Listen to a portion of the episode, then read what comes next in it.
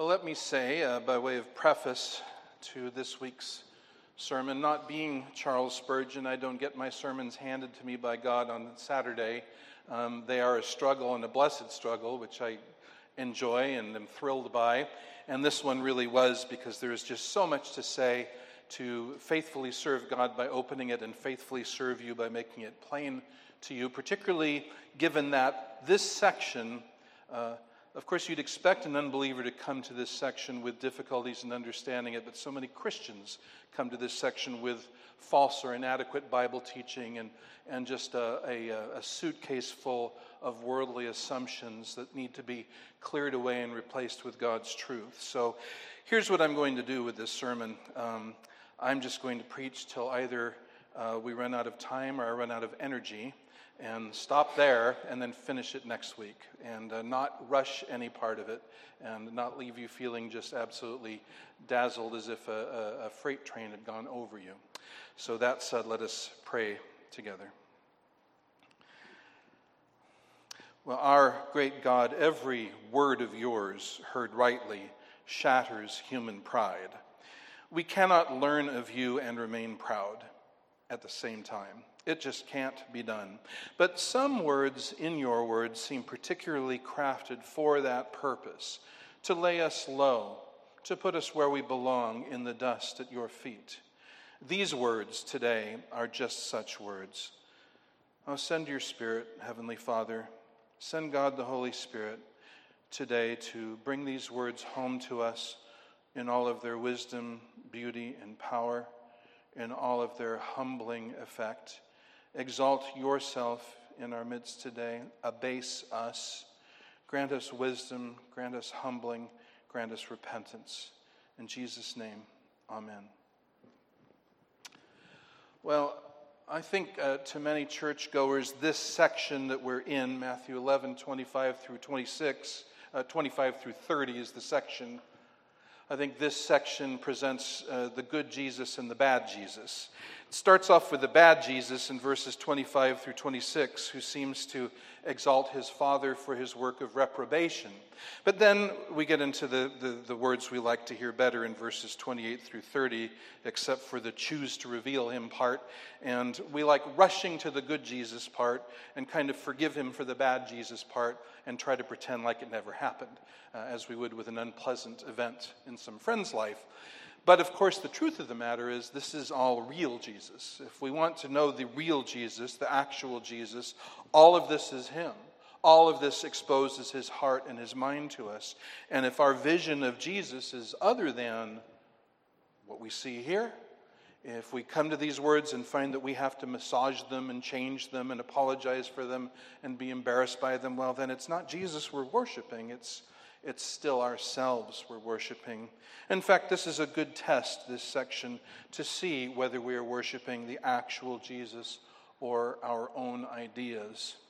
So, that said, I want to look at these words closely with you because they're remarkable words. Have you ever been in a position where perhaps uh, incidentally you, you overhear a conversation between two people, and after a moment or two, maybe you're waiting for a doctor's appointment or a a plane or a train, and you hear this conversation, and you realize, well, these are two people who've known each other for a very long time.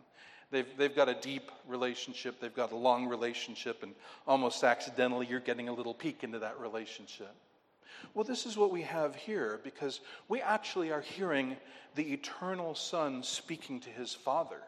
We're getting a snatch of a conversation that has actually been going on forever, since before time in overhearing Jesus speaking to his Father, we're taking a step into the heavenly throne room and hearing Jesus speaking to God, God the Son addressing God the Father. And in hearing these words, we're brought into God's eternal counsels. We're hearing God the Father and God the Son. We're hearing the Son's word to the Father. So we'd best take the, the sandals off our feet because this is holy ground. We best be sure that what we hear Jesus saying is what he's saying that we uh, understand it the way He meant it and not impose on it our own prejudices, our biases, the assumptions of our age, the assumptions of our, our fallen pride. This is always a danger, and it's a great danger here. So, the first thing we need to do is make sure that we can understand Jesus' thinking. Roman numeral 1, Jesus' thinking. Well, can we understand Jesus' thinking? Of course, we can. Jesus has a context, and it's important that we understand that context. So, suppose a man said, God is good. Well, how can you misunderstand that? Well, but what if I told you that he just stepped out of a Joel Osteen uh, worship service? Or if I told you he just stepped out of a mosque? Or he just stepped out of a Christian science meeting center? Or a Unitarian Universalist center? Well, then we would have four, five different meanings to those simple words, depending on the context of the person. So we must understand the context out of which the Lord Jesus, who, though eternal God as to his divinity, is entirely human as to his humanity. And he speaks out of a specific context. And that context, of course, is what we call the Old Testament, the Torah, the, the Bible as it existed at Jesus' time, the 39 books of the Old Testament. This is the context he comes from and speaks into. So, first, let's make sure we understand Jesus' thinking about God. Uh, capital letter A, his thinking about God. And to understand that, we have to go to the very first verse of the Bible. And you say, oh, good, this is going to be really simple because everybody understands that verse. Oh, I don't think so at all. In fact, I would say that if you were to consider uh, all of mankind, all of humanity, and ask how many of, of all the people alive, how many would say that they believe Genesis 1 1, well, you know that we would end up with a subset of that number. We'd end up with a relatively small subset of that number. But I make bold to tell you that of the people who say they believe it, only a tiny, tiny portion has any idea of the depths of riches in this verse. It's as if you took a friend who'd never seen the Sistine Chapel before and took him into the actual Sistine Chapel and you, you just stood him under it and said, Look at that. And your friend looks up and says, Huh, pretty. Just like that. You take him to the to the Grand Canyon, you find he'd never been there before, never even seen a picture of it. You find some beautiful vantage point, and you there's all the, the wonder and splendor of the Grand Canyon. You say, Look at that. And he glances over and he says, Big. Now, has he seen these wonders? Well, in a way, I guess you could say he did, right? But did he feel any of the impact of these wonders, this work of art, this work of creation? No, just a glance. And I dare say most people just take a glance at Genesis 1 1. And you can tell if somebody goes on to talk about uh, how uh, man's free will really controls what happens between us and God. And it's really, God is put in a position of meaning well for all humanity, offering salvation for all humanity, but really it's up to us, our, our, our self determined will, our little pocket from His sovereignty, where God needs to look and see what we're going to do, and then He needs to plan around that. He needs to respond to what we do. A person who thinks that does not get Genesis 1 1, doesn't get the most fundamental truth of the Bible, who imagines anything can be independent of the sovereignty of God. That person just doesn't even get the first verse of the Bible, let alone the rest of the Bible. So let's look at it together again. We see the words in the beginning. That's just one word in Hebrew, bereshith, in beginning. Now, keep that sound in your mind. It'll, it'll have a reason in a few minutes. Reshith, that word means beginning. Reshith. So, in beginning, now just uh, thinking, um, I say white, you say black. I say up, you say, I say beginning, and you think, well, that's legitimate. Notice that it doesn't say on the first day God created the heavens and the earth. What does it say? In the beginning, God created the heavens and the earth. And what we're meant to see in that is that with the first act of the existence of our universe, God already had the end of our universe in mind. That He created and designed what He created and designed to end up where He already had determined it would end up. Because remember, God's intelligence, His mind, is infinite. It does not have sequence. He doesn't learn things. He knows everything at once because he decrees everything at once. He knows what he knows because he's decreed that what would happen. And so, in the creation of the universe, he creates the purpose and the goal of the universe at the same time. Think of this. When he creates, he's not making out of pre existing matter. He's not consulting a guidebook for, let's see, how do I do creation? I, I do this and what, uh, and this, this. No, Every bit of it comes from his own heart, his own mind, his own resources.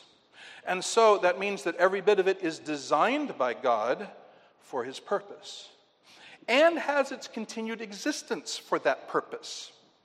You think, I don't follow you there. I, I know what it is to create. I create all the time. Every night I create dinner in my kitchen and send it off to my family. They take it off and they eat it. I create something in my workshop in the garage and it goes off to wherever it goes off and somebody uses it. I, I, at work, I design something, it's fabricated, and it's put to use, but I don't hover over it and control it or anything like that. Well, yes, that, that's true when you and I create things. But we're not really creating things, are we? We're creatures making things out of other creatures. We're using already created things and maybe reconfiguring them or redesigning them or repurposing them, but we don't really create anything. Now, think about God who actually really did create everything. How did that happen? There was no pre existing matter, there was simply the eternal, timeless God who, in his good pleasure, decides to create this universe with a particular designed end in mind. And so, creates every part and every component of this Im- unimaginably vast array for his purpose. And then what happens? Does he just sort of send it off? Bye bye, have a nice history? Is that how it works? Well, suppose God had created something and then it left his hand. What would happen then? Poof, it doesn't exist. How could it exist? By what power could it exist? What power is there other than the power that God creates? What ability to, to be is there besides the ability God creates and sustains. And this applies not just to massive bodies in the heavens, but to the tiniest, smallest components of reality. Everything that exists owes its beginning and its continued existence to the sovereign will of God. It exists only by His pleasure, and this is all important, it exists only for His pleasure. We read in Colossians 1:17, that all things cohere in Christ. As a kid, maybe you saw those little round atoms and those little round molecules, and you wondered, how do things hold together? if I stack round things, they, they fall apart. they dissolve into a mass on the floor. How do round things hold together and make bodies and, and, and rocks and buildings? Well, because Christ holds them together, in short, because he holds them together second to second to second. And how do they go where they're going? If Hebrews 1 4 tells us that Christ carries all things by the word of his power. Uh, Romans 11 36 tells us all things exist through him, uh, from him, and through him, and for him. So this is not just a burst of creation and then let's see what happens. And God certainly doesn't look down the annals and see what things independently are going to decide to do apart from His sovereignty. Uh, no, God designs everything with an end in mind, and everything will serve God's end, or it would not exist. The continued existence uh, depends on the continuing work of God, which He designed with the end in mind. Now, Isaiah, as it were, expounds that. Turn to Isaiah 46 with me.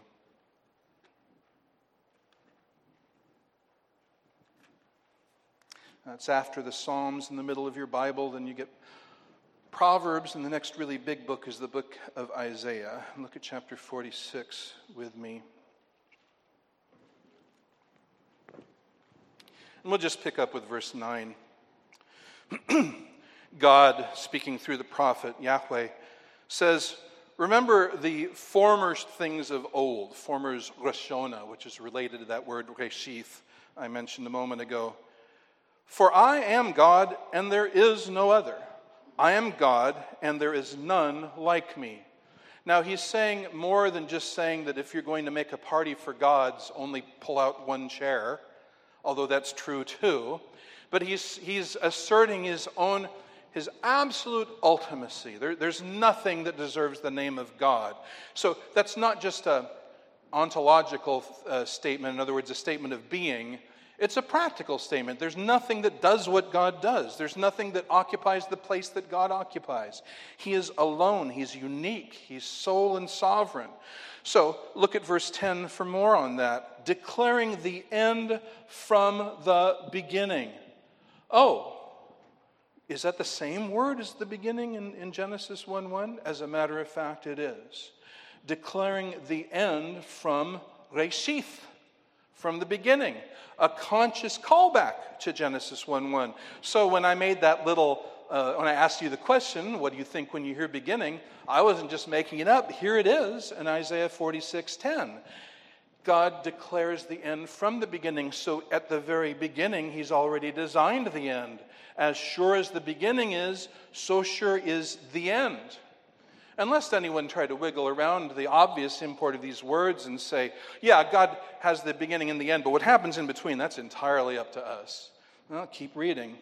He says, declaring the end from the beginning and from ancient times, things not yet done, saying, My counsel shall stand, and I will accomplish all my purpose. Calling a bird of prey from the east, the man of my counsel from a far country. I've spoken, and I will bring it to pass. I have purposed, and I will do it. But in the playing out of this history of the, of the ages between the beginning and the end, there are many beings acting and making choices and taking actions, and they choose according to their nature. They choose what they want to choose. How does that relate to this? Well, it relates in this way that in all of this, God's counsel is standing. In all of this, God's intention is being carried out. In all of this, God's plan is coming to fruition. No exceptions. Everything that happens is part of his plan. He declares the end from the beginning. He does his purpose and does what he says he's going to do. He brings to pass. As I've purposed, so will I do. So the set of what God decrees will happen and the set of what does happen are identical sets. This is the sovereignty of the God of Scripture. This is what it is to be that God. He's that ultimate, He's that sovereign, and it is not to His honor to try to tone that down. I'm, I'm showing you some passages, but we could spend uh, just about forever looking at all the passages that assert the same thing. So, what's the practical uh, upshot to us? Uh, just turn back a chapter to chapter 45, Isaiah 45, verses 9 and 10. Isaiah 45 9. Woe to him who strives with him who formed him, a pot among the earthen pots. Does the clay say to him who forms it, What are you making? Or your work has no handles? Woe to him who says to a father, What are you beginning? Or to a mother, With what are you in labor? Yes, the prophet goes there, the potter and the clay and God is the potter and we are the clay. Well, what does that mean in the, in the deep sense of the understanding of this verse? Exactly what it seems to mean. God is the potter, we are the clay. In the Hebrew text, it says, God is the potter and we are the clay. When Paul quotes it in Greek in the book of Romans, it means, God is the potter and we are the clay. And we're in no position to challenge what God does because He's the potter, we're the clay. He's the creator, we're the creatures. He's the Lord, we're the servants. This, this is the united voice of Scripture. And all of the choices that are made, and all the sins that are sinned, and all of the folly that's done, as well as all of the righteousness and wisdom that's done, all of it is part of His designed plan. Because when He created at the beginning, He already had the end in mind and created everything with a view to that end, His end. And he declares that end, and he says, My counsel will stand, and he says, I will bring to pass all my counsel. This is what God says. Our place is to say amen and take our place under that truth. So turn to uh, look at the same, same chapter, but verse 22. God calls out, Turn to me and be saved, all ends of the earth. This is his command, his preceptive will. For I am God, and there is no other. By myself I have sworn, from my mouth it has gone out in righteousness, a word that shall not return to me. Every knee shall bow, every tongue shall swear allegiance. Oh, we say that sounds familiar. I, I've heard stuff like that, haven't I? Yes, you have.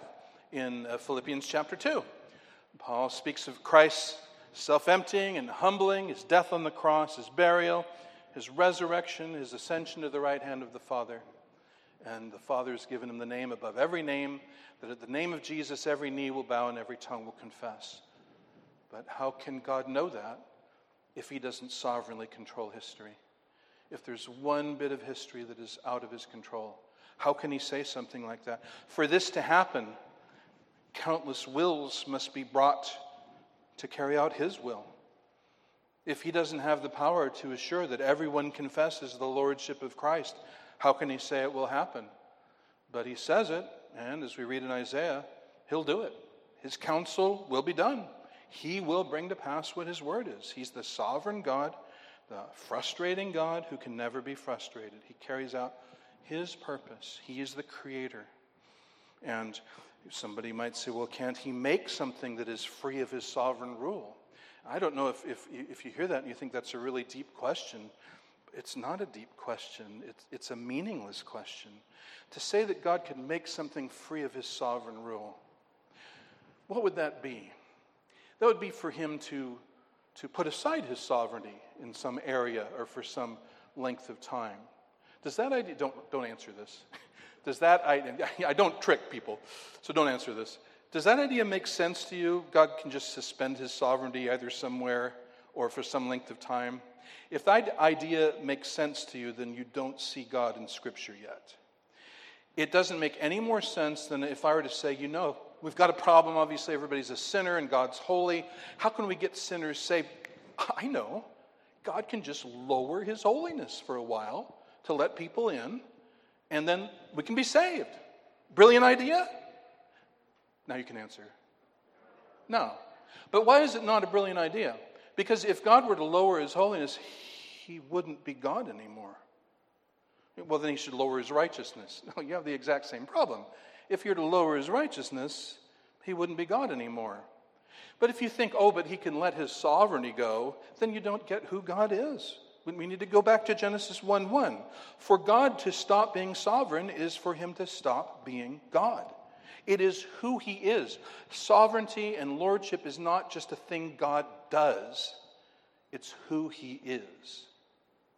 Can I get an amen to that? It's who he is, and he can no more suspend being who he is than he can make 2 plus 2 equals 5. And if somebody were to say, well, You don't think God's able to do that? It's not a question of able. That, that, that's not a good question because it's not a matter of being strong enough. You know, are you strong enough to make 2 plus 2 equal 5? It's nothing to do with strength, it's an absurdity. And it's not a matter of strength to ask if God can cancel his sovereignty so we can be a little sovereign. This is who he is, and it's glorious that he is who he is, and it's as should be. And thank God that he is who he is, and that he's never other than who he is. So, this is the view of God Jesus comes with. This prayer that he prays comes from seeing God this way because this revelation is, the, is his revelation. These words are his words. And he, he signs on to every bit of truth and teaching in the entire Torah. It is the word of God to Jesus because Jesus is God and knows for a fact all those are God's words. So there's a background for Jesus thinking about God that we need to understand this section properly. Now, what about man? We need to see Jesus thinking about man, letter B. For that, well, let's go back to Genesis one more time, because that's where man starts too.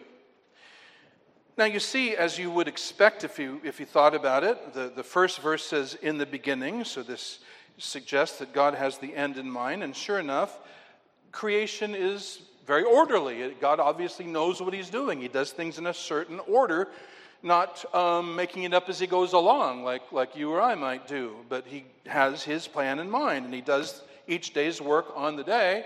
And the, uh, climax of this work of creation is the creation of man. Look at verse 26, chapter 1. Then God said, Let us make man in our image, after our likeness, and let them have dominion. So he creates man in his own image, verse 27, and blesses him and gives him a charge to rule over the earth. So, whatever it means to be made in man in God's image, it at least means this that there can be a relationship, that God can direct the man, and the man can understand God, can hear his word, can believe it, can carry it out. That it at least uh, uh, includes the capacity to do that which capacity animals don't have. And so man is created uh, with this responsibility and this relationship. We get a close up on that then in chapter 2, and look at verse 7. Uh, Yahweh God formed the man of dust from the ground and breathed into his nostrils the breath of life, and the man became a living creature. God planted a garden, put the man in the garden, and then uh, verse 15, to work it and keep it. And he commanded him, verse 16, You may surely eat of every tree of the garden, but of the tree of the knowledge of good and evil you shall not eat, for in the day you eat of it, you shall surely die. So, man is created in original holiness and the capacity for understanding God. The first knowledge man has of God is he hears his words. He hears his words charging him as to his responsibility to rule under God. He hears the rich provision. I mean, he wakes up to a world of wonders uh, richly supplied with everything he needs, absolutely everything he needs. And he's told, You can eat from any tree in this garden. One exception do not eat of the tree of the knowledge of good and evil, for in the day you eat of it, you will surely die. So, what is going on here? Man is created, he's tasked, and he's tested. How is he tested? Well, he's given a positive command and he's given a negative command. And so it's only with the introduction of, the, of some law that you find out whether there's obedience or respect there or not. If, if there's no commands being given, you can't tell what the color of the relationship is. But God commands Adam. He gives him provision, He gives him a positive command, He gives him a negative command, and He gives him a warning. He tells him what will happen. He will surely die. He'll absolutely die if he eats the fruit of that tree. So, what is it that's going on here? Well, this is a probation, this is a test. Who's being tested? Remind me, what's the name of the first man? And, oh, I didn't know. You're all Hebrew scholars. What does Adam mean? You just said a Hebrew word. What does that word mean? Man. I heard it. Indeed, it does. Adam means man, it means mankind. Now, I, I, hasten to say he was an actual literal individual, just as surely as Jesus was. He was the first individual, but that doesn't mean that he wasn't more than that, because he was more than that. What was he? He was Adam, he was man, he was mankind. This was our representative being tested here. And as he was tested, we were all tested. And before anyone thinks, uh, well, that doesn't sound very fair, um, you think you would have done better? Uh, I, I, tell you, you would not have done better. I would not have done better. Think of who this was. This was somebody who had a perfect father, and none of us had that. He had a perfect father. He had a perfect upbringing. He had a perfect environment. He had no nasty DNA. He had, he had no flesh with its lusts and corruptions. He didn't have bad friends. He didn't have a world to fight against. There was no world yet to oppose him, no flesh. There was a devil, however, but that was part of the test. But he had everything he needed and uh, stood the test on our behalf. He stood as our representative, and as it would go with him, it would go with us. Were he to pass the test, his progeny would be blessed. Were he to fail, his progeny would fail with him. And what happened? Well, we know what happened. He indeed did fall. And in his fall, we fell all. He, he fell, and we were condemned. He failed the test, and we were accounted guilty. Uh, Paul explains this in Romans chapter 5. Take a look there. Makes this very, very clear. And, and just start getting this plain in your mind. This is the test. This is the last test. This is the only test. This is the only time uh, until Jesus that a perfectly innocent man was tested on behalf of others. Jesus is the only other time. That's why he's the second Adam and the last man. They are the heads of two different humanities. Now we're looking at the head of our humanity, every one of us by natural birth. Romans 5, verse 12. Therefore, just as sin came into the world through one man, and death through sin, so death spread to all men because all sinned. Now, these are very, very heavy words. This is a heavy section. I want to try to make it as simply clear as I can. You could read that and think, oh, yes, we all die because we all sin. No, that's not what he said at all. Sin came into the world through one man, and through that one man's sin came death, and death spread to all men because of that one man's sin. In his sin, we were sinners. Now, if that's not obvious, the next verses make it clear. He says, Sin indeed was in the world before the law was given, but you can't count sin when there's no law, so what law did they break? People after Adam were not put in the Garden of Eden and told not to eat of the tree, and if they would eat it, they'd die. They didn't have that same test, and yet they died. So, for what sin were they dying? For Adam's sin. And so he says in verse 15, the free gift uh, uh, he's talking about of life in Christ, is not like the trespass. For if many died through the one man's trespass, just get that into your head. Many died. Who is many? All natural descendants of Adam, and that's all of us. Every child of Adam died through the one man's trespass. You say, but I sinned too. Yes, but you were already a sinner. You were already condemned, already guilty, because the test had already been given and it had already been failed by our representative, by Adam. So, one man's trespass. I'm just going to skip for a second to verse 16 to make the one point. Verse 16, uh, the second sentence For the judgment following one trespass brought condemnation. And then verse 17, because of one man's trespass, death reigned through the one man. Verse 18, therefore, as one trespass led to condemnation for all men. Verse 19 For as by the one man's disobedience the many were made sinners. Do you see? Does this all just make as clear to you as it should that by Adam's failure, we were, in his test, we were tested. In his failure, we failed. In his condemnation, we were condemned. And so we are guilty and we are sinners because of Adam. And of course, the truth is, we've sinned many, many times since. And we sin freely in the sense that we did what we wanted to do. We are free to choose our next sin. We're free to choose the way we want to rebel against God. But we are condemned and guilty, and we're slaves of sin, as chapter 6 says slaves of sin who cannot free ourselves. This is what we are in Adam. Now, in the same section, Paul speaks of another head to humanity. Who's that? Jesus Christ.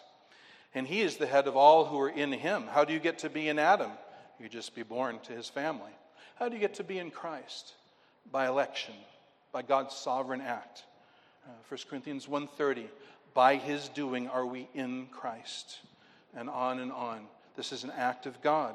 And what Jesus does is, is despite all our sins and all our guilt, Jesus' act of obedience is credited to us. As surely as Adam's sin was, so Jesus' righteousness is credited to all who are in him. So, back to God and man, we want to go back to the original standing then. Man, as he leaves the Garden of Eden, shut out from the presence of God, he's tested and he's condemned. The test has happened. So, you want to talk about other chances? This was the chance, this was the test. And we're all born post test because we're all born post fall. So, now let's talk about uh, letter C about God and man. Every last son of Adam is already tested, already tried, already failed, already condemned, already guilty. And it's very uh, important to understand that this is how Jesus sees our race. Not as needing a second chance, a third chance, a fourth chance, a fifth chance. We know we don't need, we're already born out of chances. You really need to understand that. You say, but I see the, okay, don't get ahead of me. Yes, you read about other chances, but don't get ahead of me. The fact is, we start off owed, do you hear me? Owed no chances. So it's like this you're watching the Astros, and it's the bottom of the ninth inning, and some really bad team is beating them 500 to nothing, the Rangers. And, uh, oh, did I say that out loud, or is that just a thought? Um, but, you know, they're, they're, they're losing. It's the bottom of the ninth, and, uh, you know, Yordan Alvarez watches the third strike sail over the plate. And, and, did I say that name out loud? No, I, he's, he's, a wonderful hitter, uh, except when he watches strike sail over the plate. And uh, he watches the third, and, and the game's over, and they've lost. And then the Astros trot out on the field for the 10th inning. And everybody goes, What are you doing? And they say, Well, we want another chance. What other chance? You just lost 500 to nothing. That was the game. Those nine innings, that was the game. Yeah, but we think in another inning we could pull it out. Well, it's irrelevant what you think. the game's over. You lost the game. You lost it handily. You lost it by a lot. Nobody's going to play with you. Well, nonetheless, we insist that we're going to play. well, um, now suppose that just to, because it's my analogy, suppose the uh, umpires say, okay, and suppose the Rangers say, this could be amusing. And they go and they play a 10th inning and they lose again. And the bottom of the 10th, the score is now 1,000 to nothing. And the Astros trot back on the field for the 11th inning. What are you doing? Well, we think we can pull this out. And inning after inning after inning, maybe they start thinking that they're owed innings because they keep getting innings, but what is the reality?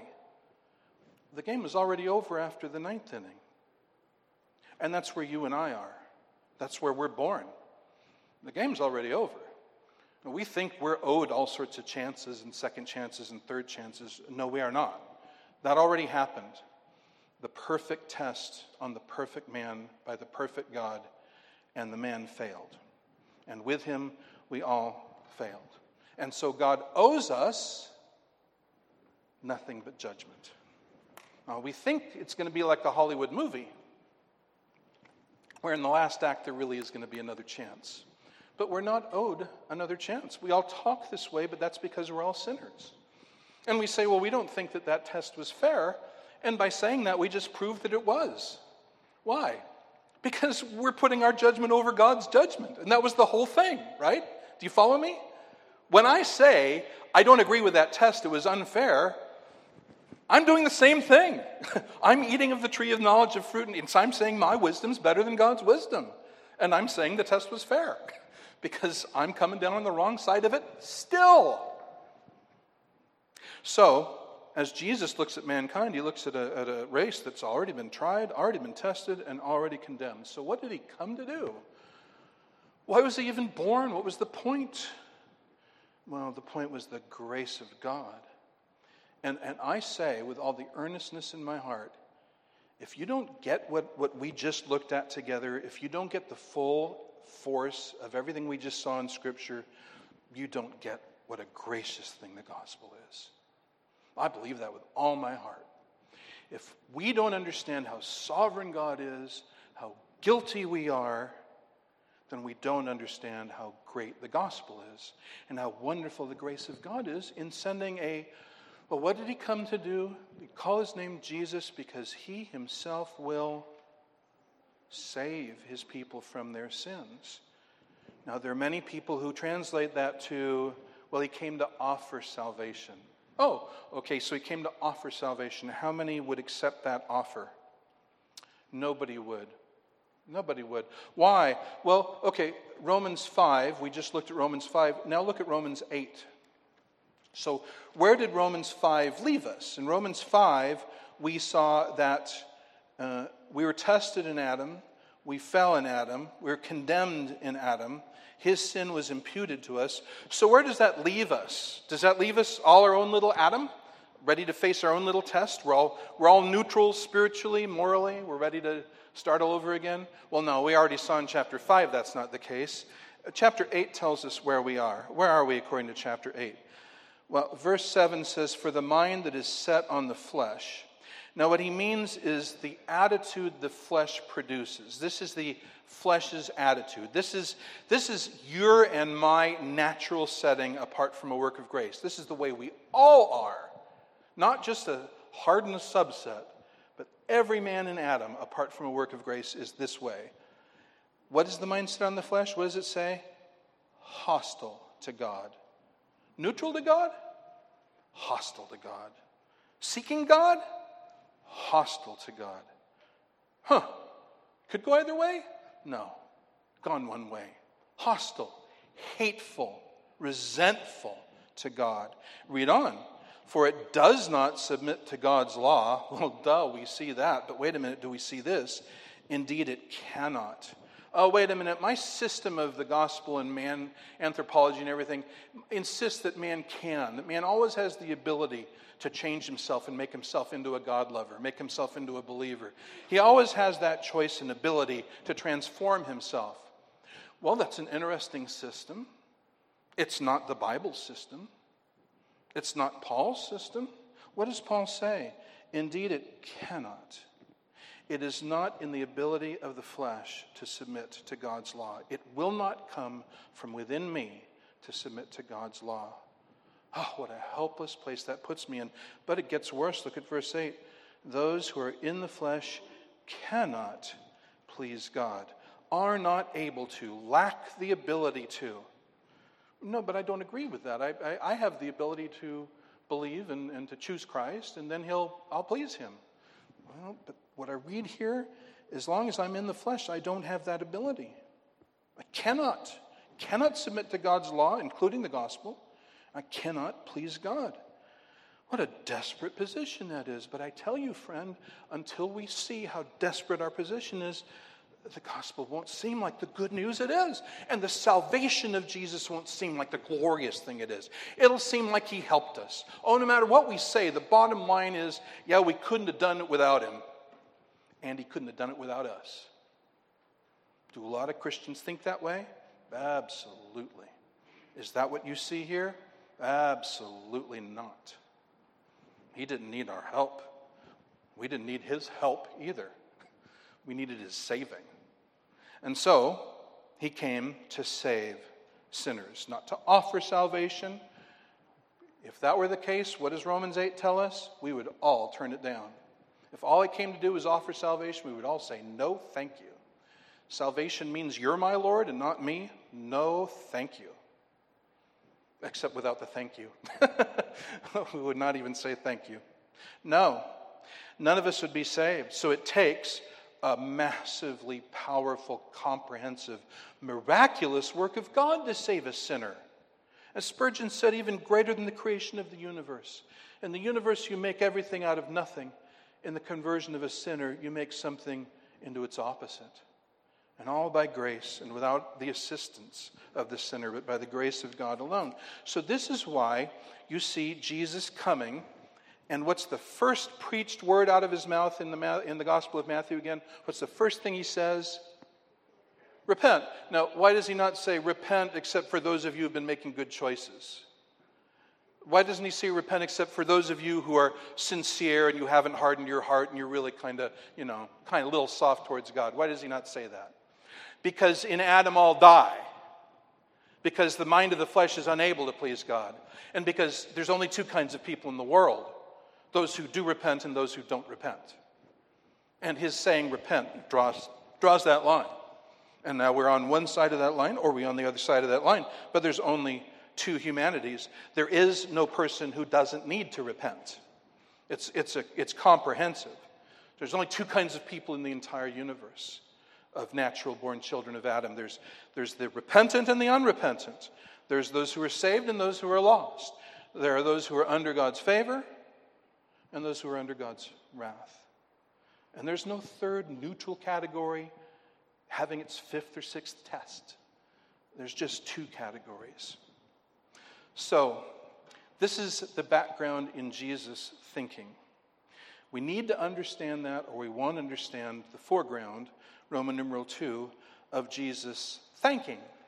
T H A N K I N G. Jesus thanking.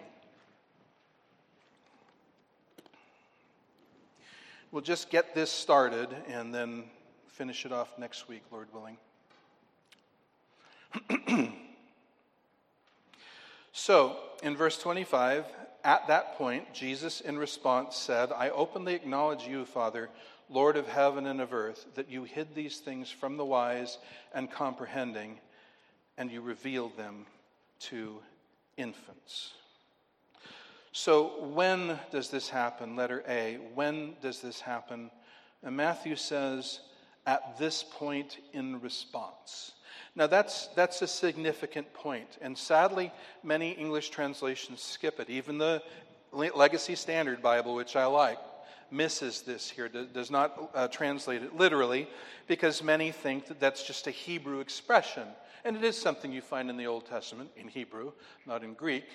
Uh, when somebody's not even answering a question, it's just a, a way of speaking. He answered and said even though nobody asked anything. And so people have looked at this and said, well, who asked Jesus anything? How could he be answering? What's he answering? Well, except Matthew doesn't use that expression emptily. He has used it before, but it's always a response to something. It's not empty. It's not just an expression to Matthew. And so he says very deliberately, at that point, Jesus in response said. So he's got a point in mind, no, no pun intended, that it was at this moment when this mission had gone out and these cities that had seen these great works of Christ had not repented. At that moment, in the face of the, of the widespread failure to respond on the, on the part of those uh, to whom they'd reached out, to whom they'd ministered, to whom they'd preached. It was at that moment, in the face of this, and Jesus had, what had he just done? He had just uprated these cities for not repenting. And he had told them that uh, it, if these miracles had been done in Tyre and Sidon, they would have repented. If these miracles had been done in Sodom, it would still stand. And you look at that, and I'm sure some people look at that and think, so you're saying that God could have brought repentance there with those miracles, and, and he chose not to? Well, apparently.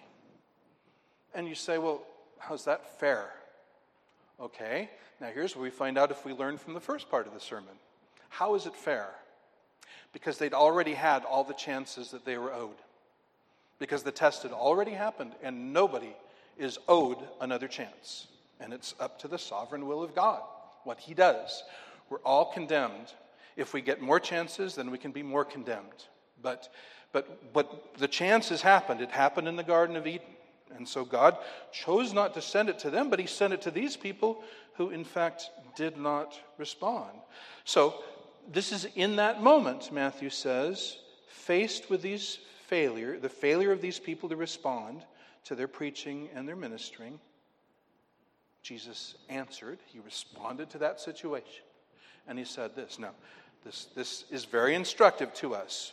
What is Jesus going to say? It's at this moment, in response to the failure of these people to respond to this, the best preaching ever and the best, um, best demonstrations ever.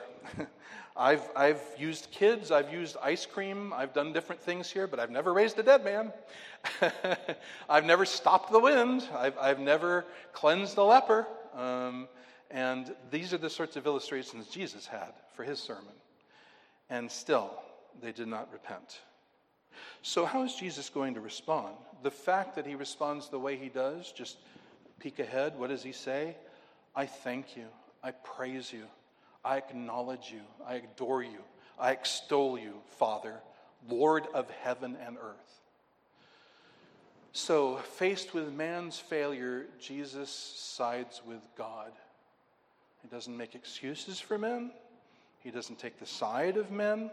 He sees this as the glorious work of God, equally glorious in his hiding from the wise and in his revealing to the infants. Equally glorious, but he's going to praise God. And he's going to, he's going to go to God. He's not going to sit and, and introspect and mope. He's not going to say, you know, I think one more miracle we might have had him. If I just preached shorter, if I just preached longer, if I just used more alliteration, if I just not used alliteration, if I just not said things in threes, you know, this didn't happen. None of this happened. It wasn't any of that. It was in the final analysis the sovereign work of God in how he dealt with sinners who had already been condemned and deserved nothing but judgment, and yet were given another revelation, I should say, another ex- exposure of God's power and his reality. That, I think, is where we're going to pause for this week. Let me just note this down and uh, wrap up in a few comments. Now, a peek ahead, and we see the part that is wonderful to see, where Jesus goes on to say, Come to me, and he invites people to come to him. And there it is again that in spite of this, God in grace still reaches out. In spite of this, God sent a Savior to seek and to save that which was lost, to save that which is lost. And so we come to Him not as people who feel like we're entitled to anything because we're not. I'll tell you one of the most sadly ironic things about our situation, our human situation that the most deadly thing about us at all times, what am I going to say? It's our pride. It's the most deadly thing about us. As Ryle says, nothing will sh- more surely keep a man out of heaven than pride. And nothing will more surely keep a Christian from grow- growing than pride. Nothing will more surely keep a Christian from uh, fruitfulness than pride, or usefulness in service than pride.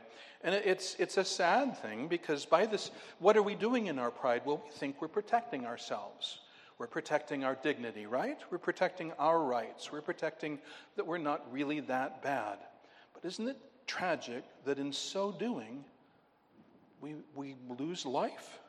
In so doing, we assure condemnation simply because we won't say to God, You're right about me. Everything you say about me is right. You need nothing from me. I need everything from you. You owe nothing to me but judgment. I need everything from you, including life, forgiveness, reconciliation on your terms. But I give up. Hands up, pockets out. I give up. That's repentance. Repentance does not come to God to negotiate. You hear me? Repentance does not come to God as an equal. Repentance doesn't come to God thinking, I've got things to offer or I've got bargaining, chips. I don't. I lost them all in Genesis 3. I lost all my chips. And so all I can look for is from God. And thankfully, God be praised that as well as being holy, as well as being righteous, as well as being sovereign, God is gracious, God is loving. And in his infinite wisdom, he devised a plan of salvation by which, in my nature, one might come and fulfill the righteousness that my representative did not fulfill. Where my representative failed, Adam, this representative would pass and pass and pass and pass. And as the, rep- as the sins of the one were credited to me by natural birth, the righteousness of the one can be credited through rebirth, through the sovereign grace of God. And when God breathes life into us, uh, our, our response is to repent and believe in Jesus. Any more than Lazarus, Jesus standing outside his tomb saying, Lazarus, come forth. Lazarus had no more ability to come forth than this pulpit has to float up off the ground, right? Until what? Jesus gave him life. Jesus gave him life, said Lazarus, come forth. And of course he did. Because why would a living man stay in a grave? And so when God comes to us in kindness and breathes his life into us and calls us to repent, then we come running to him because he's done a work of grace in our hearts. Something we never, ever could have produced from within ourselves, but is given us by the mighty, saving Creator God. Do you see now better? How glorious that is. Praise God. Glory to God. Glory to God. Let us uh, take a moment now to reflect, to note down any final thoughts you have uh, or to dos, and then I'll close this in prayer.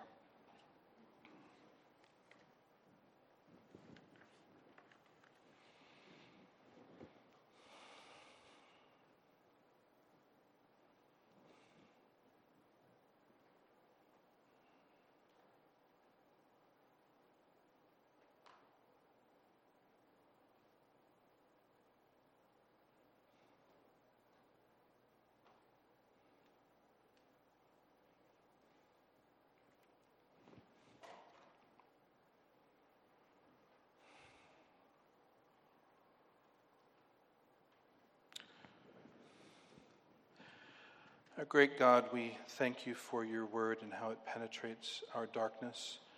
You don't say to us what we expect to hear. And sometimes we defeat ourselves because we so think we know what you're going to say that when you do speak, we don't hear it. And we go to the word with some preconceptions and ideas of our own, and when it doesn't say uh, those, we, we think we heard them anyway. And Father, it's a difficult thing for all of us, but it's the most important factor in our growth that we learn to hear you and hear you humbly and not struggle with you, but submit to the truth of your word. And Father, thank you for how the truth of your sovereignty and of our depravity and fallenness of sin exalts the wonder of your salvation. Just how Jesus is a complete Savior, how he doesn't help us save ourselves, he saves us. He doesn't just offer us salvation, he accomplishes salvation and your blessed Spirit applies that salvation to us. Oh, Father, all glory to you. All glory to you. And if we find ourselves with a crown on our head, we will cast it at your feet. All glory to you. In Jesus' name, amen. Please stand with me. Stand so that we can sing together the first three verses of